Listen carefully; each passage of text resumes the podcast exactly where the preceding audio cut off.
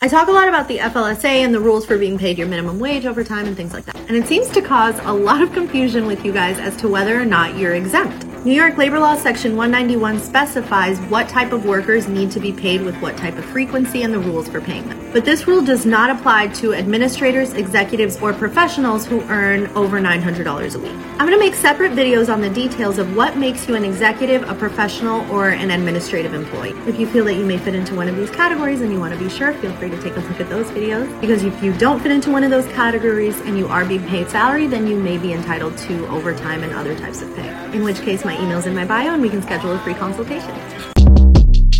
Short Cast Club